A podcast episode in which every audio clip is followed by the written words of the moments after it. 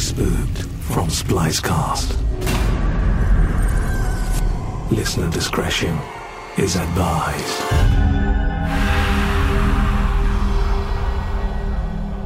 When the zombie apocalypse hits, choose carefully where to hide. If you pick the housekeeping closet in a hotel corridor, you might be spooked.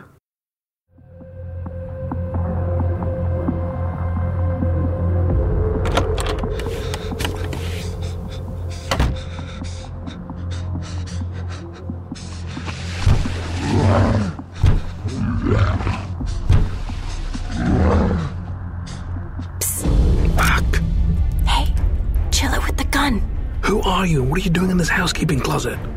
I'm Cassie from housekeeping. I'm sorry. I'm Rick, head of security. I've been here for two hours waiting for those things to go away. Those things, the zombies, they're on every floor of this hotel.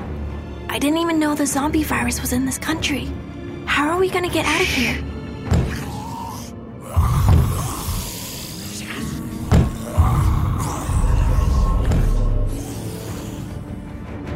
Way to tell who's infected? It starts with a cough. A cough?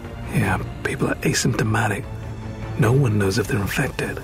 Wait, I could already be infected? Are you infected? All I know is that people turn in seconds once that first cough happens. That story about it being an airborne virus is true? There's a lot of theories out there, most are bullshit. Best option get out of the city and away from densely populated areas. How about we get the fuck out of this cupboard first?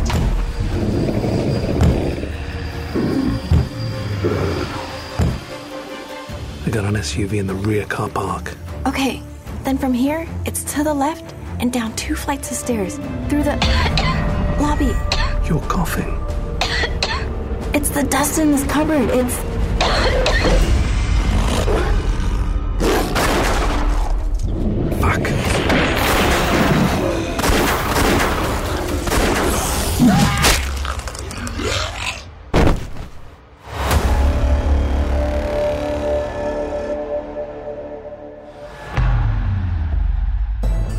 Thanks for listening. Be spooked.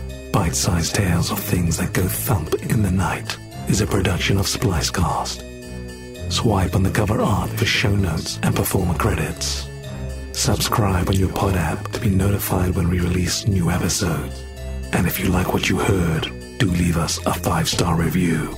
Visit bespookedpodcast.com for more info.